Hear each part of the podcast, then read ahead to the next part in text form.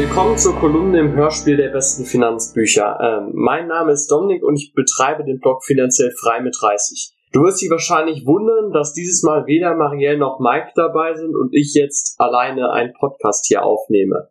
Ich hatte bereits mit den beiden ein Interview aufgenommen zu meinen drei Lieblingsfinanzbüchern und sie haben dabei scheinbar gemerkt, dass ich sehr viele Bücher lese und deswegen vielleicht auch für den Podcast etwas Interessantes vorstellen könnte.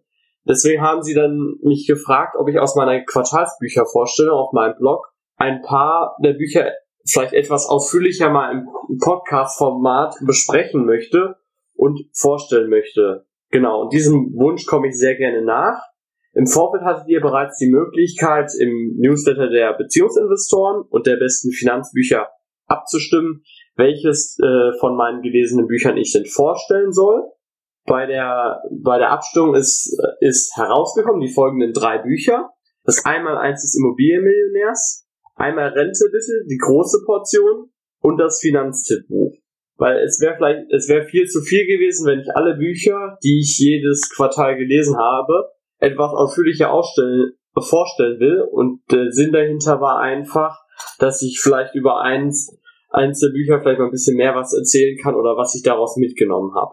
Der Fokus bei der Besprechung soll auf den folgenden Fragen legen. Zum einen, für wen ist das Buch geeignet? Was ist der Inhalt? Und was war meine größte Erkenntnis, die ich aus dem Buch mitgenommen habe?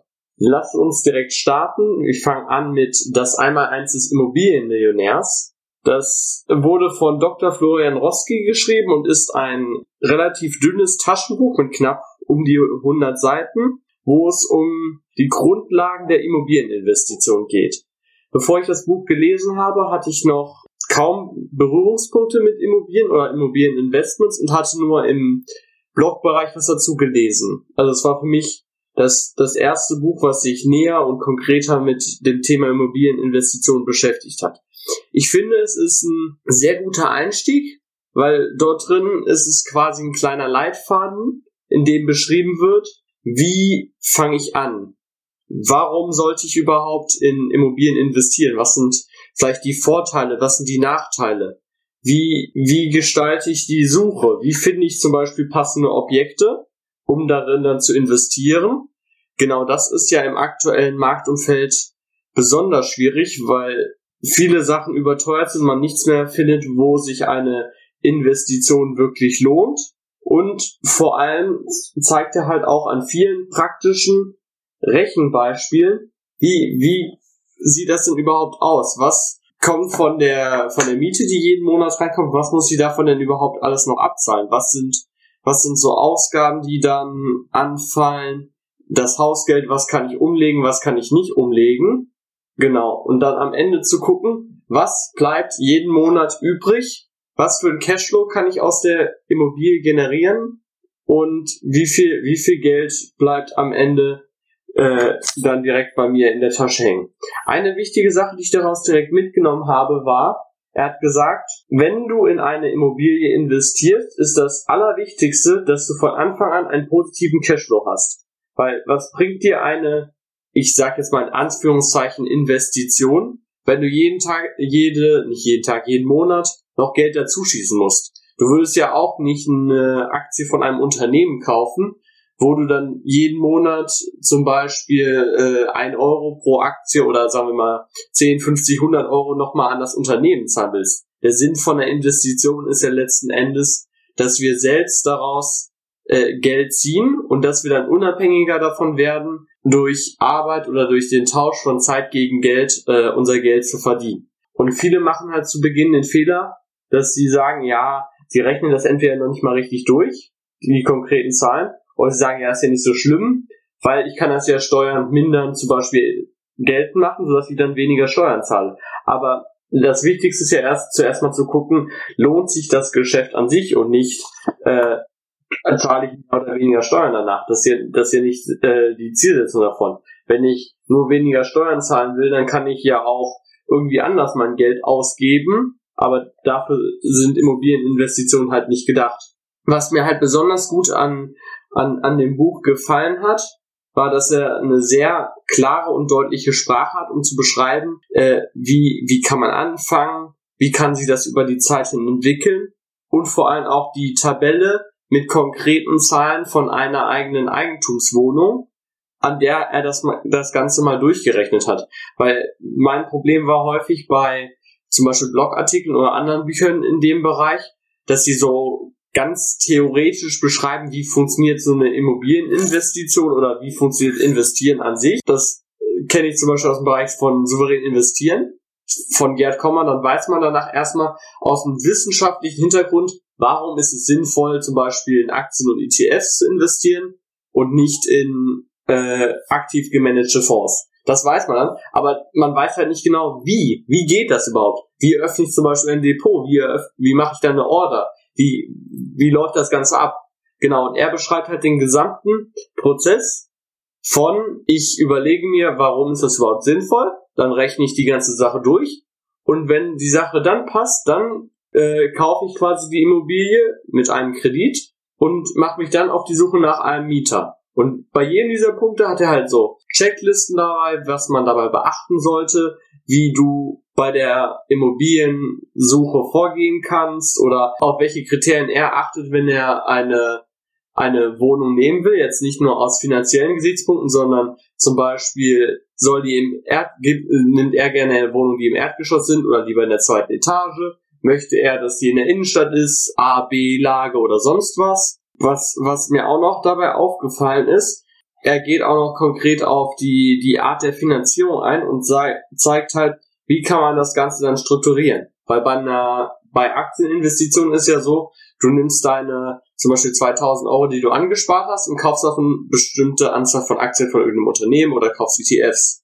Damit ist die ganze Sache geregelt. Aber die allermeisten von uns werden wahrscheinlich keine 100.000, 200.000, 300.000 Euro auf der hohen Kante haben, um äh, eine Wohnung oder ein Haus komplett bar zu bezahlen. Und die Regel ist ja, dass wir die, äh, die Finanzierung auf eine bestimmte Weise dann gestalten, sodass, sodass es optimal ist. Letztendlich haben viele nämlich auch das Problem, sie haben zwar vielleicht die richtige Immobilie, die sich rein theoretisch rechnen kann, ist von den Sachen, die wir überlegt haben, die nehmen aber dann zum Beispiel viel zu kurze Zinsbindungsfristen, sodass sie dann nach fünf Jahren oder so dann die Zinsen nicht mehr zahlen kann, weil die Zinsen so stark angestiegen sind.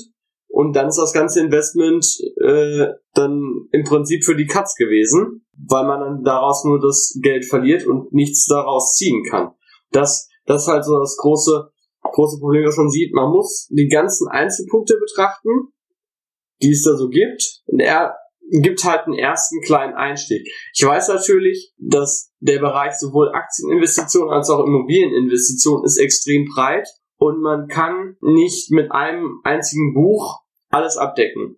Deswegen ist es auch eher so, würde ich sagen, von dem Buch her, es gibt einen Einstieg, man weiß erstmal so, wie sieht der gesamte Prozess aus und könnte ich mir eventuell vorstellen, mal in Immobilien zu investieren. Wenn man dann aber natürlich mehr wissen will, zum Beispiel, wie ist jetzt konkret das Mietrecht oder was für Besonderheiten kann man noch bei Finanzierung beachten oder wie konkret gehe ich jetzt ran und mache Preisverhandlungen mit einem mit jemandem, der seine Immobilie verkaufen will. Solche Sachen gehen natürlich nicht drauf ein, aber es wird alles drumherum. Erstmal der gesamte Prozess von Anfang bis Ende. Wie sieht's aus? Wie rechne ich das? Und erstmal, dass man einen, einen Anfangspunkt hat, um da reinzukommen. Meine größte, meine größte Erkenntnis aus dem Buch war, dass der Hebeleffekt einen extrem großen Vorteil bietet gegenüber Aktieninvestments. Da, davor hatte ich, hatte ich mich halt hauptsächlich mit Aktien-ETFs beschäftigt. Er hat halt konkret ausgerechnet, wie, wie die Unterschiede so aussehen können oder wie man im Prinzip mit einer Anfangszahl, zum Beispiel man zahlt 10.000 Euro an für eine Immobilie und dass sie sich quasi durch die Mieten, die gezahlt werden, mit der Zeit von selbst abbezahlt. Und nur durch die 10.000 Euro, die ich angezahlt habe, kann ich mit der Zeit zum einen Geld rausziehen und ich baue gleichzeitig noch Vermögen auf. Während ich, wenn ich zum Beispiel äh, eine bestimmte Summe in Aktien investiere, dann kriege ich im Prinzip in Anführungszeichen nur die Rückflüsse daraus und dann, dann ist Schluss. Es kann natürlich nochmal steigern, aber nicht so extrem, wie es dann bei Immobilien der Fall ist. Äh, ich hatte mir jetzt auch nochmal an, an einem Beispiel so kurz vorgerechnet quasi. Wenn man 100.000 Euro in Aktien investiert, ist das schön, hat man zum Beispiel ein äh, sehr dividendenlastigen Portfolio, kriegt man vielleicht 4% Dividende. Das bedeutet, nach Steuern kriegt man 3000 Euro jedes Jahr. Im Gegensatz dazu, wenn ich jetzt Immobilien kaufen wollte von dem Geld mit den 100.000 Euro und mir logischerweise nicht nur eine einzige Wohnung für 100.000 Euro kaufe, sondern die äh, durch die Finanzierung den Hebeleffekt nutze, könnte ich mit 100.000 Euro bereits vielleicht fünf Eigentumswohnungen im Wert von 500.000 Euro erwerben. Der große Unterschied ist jetzt aber, wenn, wenn die 500.000 Euro von den Eigentumswohnungen um ein paar Prozentpunkte steigen, ist das in schneller Zeit bereits viel mehr, als das bei den Dividenden der Fall ist. Oder wenn man das hier durchrechnet, je nachdem wie hoch die, wie hoch die Renditen sind oder wie viel Geld ich für mein Kapital zahlen muss, also Zinsen und Tilgung, ist es nicht ganz unrealistisch, dass man mit diesen Eigentumswohnungen bereits 600, 700 Euro im Monat zusätzlich an Cashflow hat, plus die, die Tilgung, die im Prinzip auch noch wert, die ja auch noch das eigene Vermögen steigert. Das ist natürlich jetzt im Podcast ein bisschen schwer zu beschreiben mit den konkreten Zahlen, aber ich hoffe, du verstehst, was ich meine. Weil mit den 100.000 Euro, die ich in Aktien investiere, habe ich dann im Prinzip mein komplettes Investment durch. Die 100.000 Euro und das kann jetzt zum Beispiel mal um 100% steigen. Wenn es um 100% steigt, habe ich 200.000 Euro. Ist ja schon mal was, was richtig gut ist. Aber der Unterschied ist halt einfach, wenn ich die 100.000 in die Eigentumswohnungen stecken würde und das würde um 100% steigen, dann habe ich auf einmal eine Million an Vermögen und nur noch 400.000 an Schulden. Das heißt, ich habe auf einmal 600.000 Euro an Vermögen. Und einfach dies zu verstehen, dass du durch einen Hebel viel, viel mehr Kapital bewegen kannst und dadurch extrem viel Gewinne machen kannst. Auf der anderen Seite besteht natürlich auch ein größeres Risiko, weil das natürlich auch in die andere Richtung wirken kann. Wenn deine Immobilien jetzt die Hälfte des Geldes verlieren, und du aber einen Großteil darüber äh, fremdfinanziert hast, dann hast du auf einmal einen Haufen an Schulden. Das, das muss man natürlich auch sehen, aber man muss halt überlegen, inwieweit könnte ich vielleicht in, in gewisser Weise mit dem Hebel arbeiten oder dadurch meine Immobilieninvestment steigern. Aber darum geht es nicht im Detail in dem Buch. Es ist eher, nochmal zur Zusammenfassung, es ist mehr für den Einstieg und dass man erstmal den ersten Überblick darüber kriegt. Kommen wir zum nächsten Buch. Einmal Rente bitte, die große Portion von Sebastian Thorn. Das ist ein, auch ein relativ dünnes Taschenbuch. Sogar noch, noch das andere ungefähr um die 90, 100 Seiten auch und im nicht normalen Buchformat, sondern so eher so Taschenbuchformat. Darin geht es darum, wie kannst du mit Aktien und ETFs ein Vermögen aufbauen, langfristig gesehen, und dadurch eine größere Rente aufbauen. Wenn du jetzt, wie, wie ich auch, schon bereits viele Finanzblogs und Bücher und alles mögliche in dem Bereich gelesen hast, dann ist das Buch eindeutig nicht an dich gerichtet. Es geht eher darum, einen Einstieg zu finden, warum sind Aktien und ETFs eine gute Geldanlage langfristig? Wieso sollte ich in den Bereichen investieren? Wie wirkt der Zinseszinseffekt? Warum, warum lohnt es sich überhaupt nebenbei was aufzubauen, dass ich dann zusätzliche Rente habe? Und das Buch ist halt relativ, relativ dünn, wie ich schon gesagt habe, sodass du es locker in einer Stunde durchlesen kannst. Und das ist auch der Anspruch des Autors gewesen, dass du in einer Stunde im Prinzip komprimiert die allerwichtigsten Sachen zum Vermögensaufbau mit Aktien und ETFs lernst, hauptsächlich mit ETFs, damit du dann verstehst, wie du langfristig ein Vermögen aufbauen kannst. Ich habe das Buch dann auch äh, meiner Schwester und meiner Mutter gegeben die jetzt noch nicht so viel in dem Bereich gelesen haben. Genau, und sie haben halt gesagt, sie finden das extrem gut, weil es einen extrem guten Überblick darüber gibt, wie du ein Vermögen aufbauen kannst und warum es sinnvoll ist, gerade in dem Bereich zu investieren. Besonders in Deutschland ist es ja eher etwas verpönt, in Aktien zu investieren, weil das eher so abgetan wird als, oh, das war viel zu risikoreich oder ich kenne Leute, die haben zum Beispiel mit der Telekom-Aktie viel Geld verloren oder das ist eine Zockerei, aber nicht den, diesen langfristigen Ansatz zu sehen, dass du über Jahrzehnte hinweg ein großes Vermögen damit aufbauen kannst und dass es eine sehr gute Ergänzung zur normalen Rente ist und eine weitere Vorsorge bieten kann, damit du langfristig dann ein größeres Vermögen dadurch hast und dann in der Rentenzeit auch nicht äh, auf Hartz IV oder andere Sachen angewiesen bist, weil die Rente ja immer, immer weiter abnimmt und immer weniger davon übrig bleibt. Meine größte Erkenntnis daraus war, ich war einfach überrascht, wie viel ich selbst schon weiß. Das hört sich jetzt erstmal etwas seltsam an, aber für mich sind so viele Dinge total selbstverständlich ge ge geworden, so dass ich bei zum Beispiel beim Cashflow spielen, in, ich gehe häufiger nach Essen äh, in einen Club, wo man dann Cashflow spielen kann und wo viele dann auch mal einen ersten Einstieg in das Thema Finanzen finden. Genau, und wir hatten uns danach so ein bisschen darüber ausgetauscht, ob die anderen Leute im echten Leben auch schon sowas machen wie investieren habe ich halt gesagt, ja, ich bin stark unterwegs im Bereich äh, ETF-Investition. Und dann haben mich dann von der anderen Seite zwei oder drei Leute einfach total verwirrt angeguckt, haben gesagt, ETS, bitte, wa was soll das denn sein? So nach dem Motto. Und irgendwann wird das für einen so extrem selbstverständlich und normal, dass man denkt, es weiß doch im, im Prinzip jeder, was ETFs sind oder was Aktien sind, dass man es überhaupt nicht erklären muss, aber man muss sich halt immer wieder vor Augen führen, dass diese Themen und dieses Auseinandersetzen extrem außergewöhnlich ist und sich die aller, allermeisten mit diesen Themen überhaupt nicht auseinandersetzen. Statistiken zufolge gibt es in Deutschland ungefähr 14 Prozent der Menschen, die in, äh, die in Aktien investieren.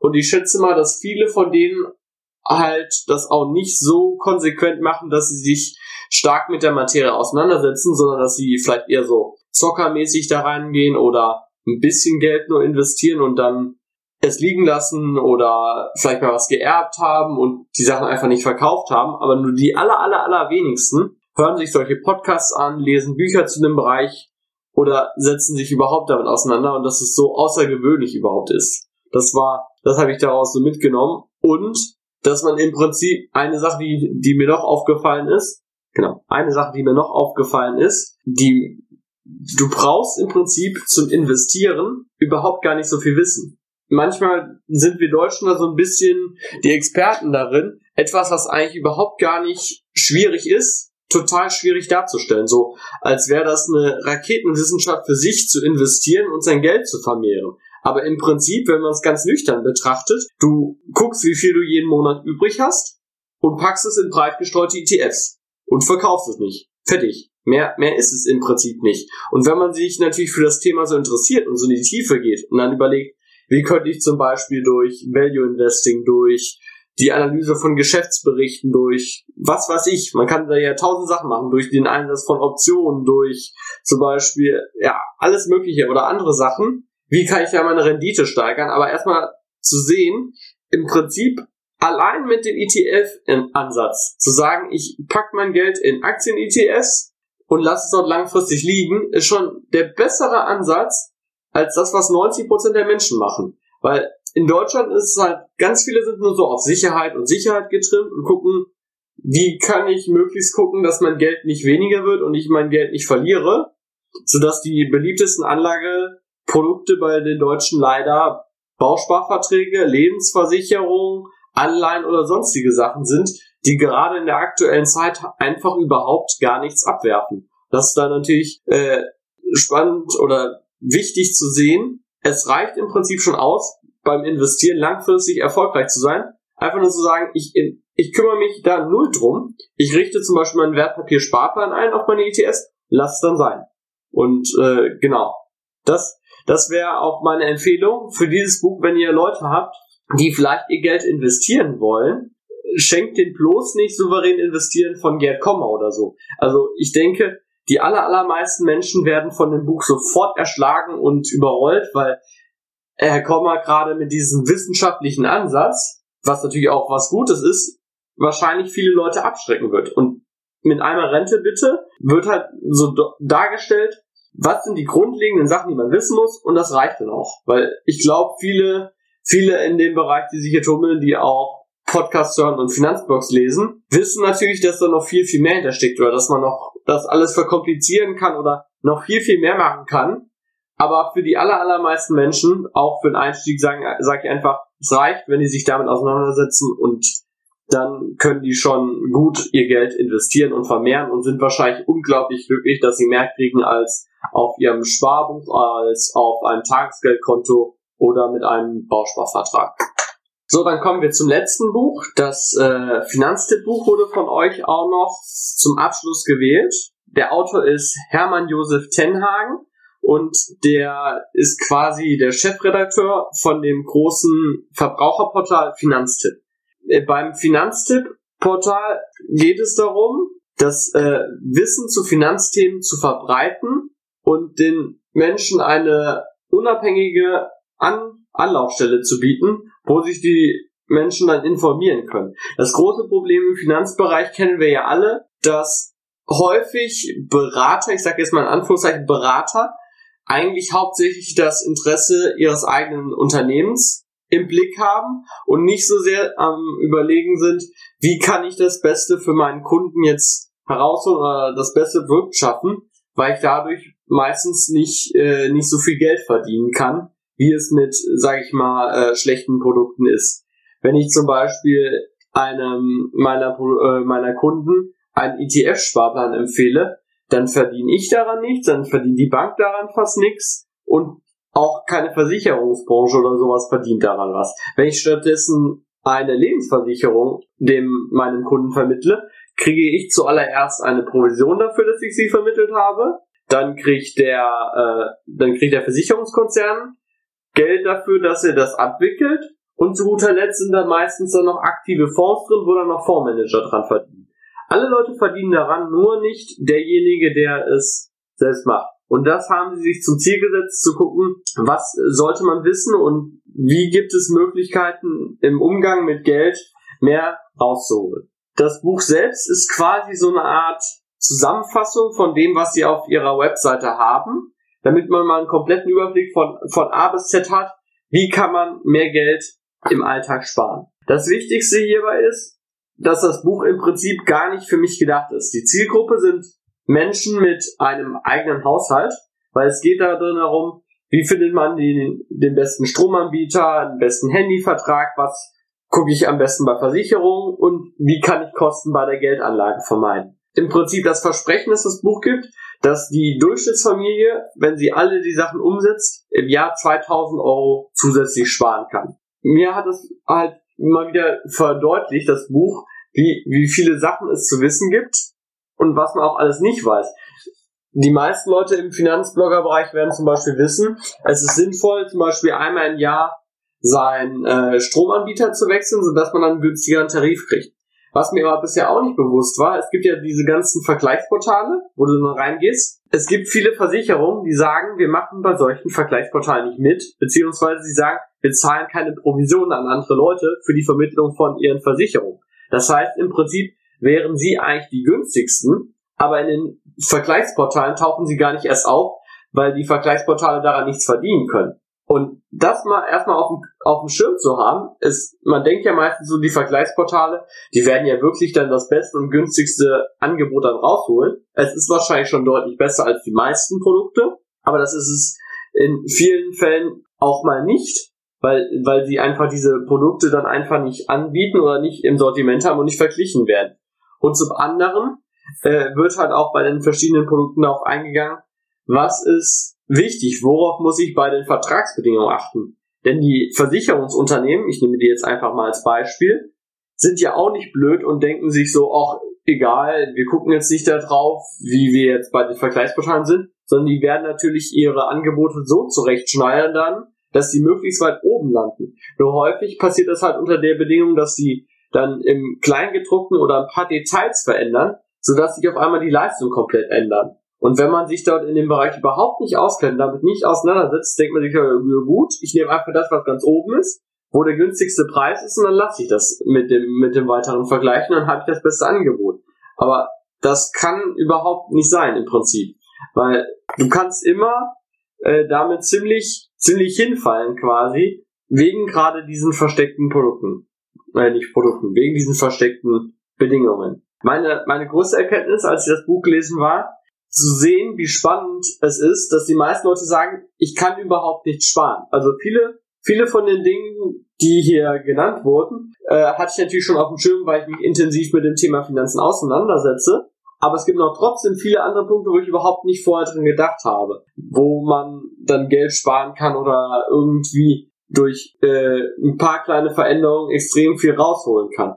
Und die meisten Leute sagen halt gerade, ich kann nicht sparen, weil, weil das von ihnen ein innerer Glaubenssatz ist, weil sie meinen, es gibt überhaupt keine Möglichkeiten und ich möchte mir nie einschränken und alles äh, das funktioniert alles überhaupt nicht und ich kann, ich kann halt einfach überhaupt nicht finanziell vorankommen.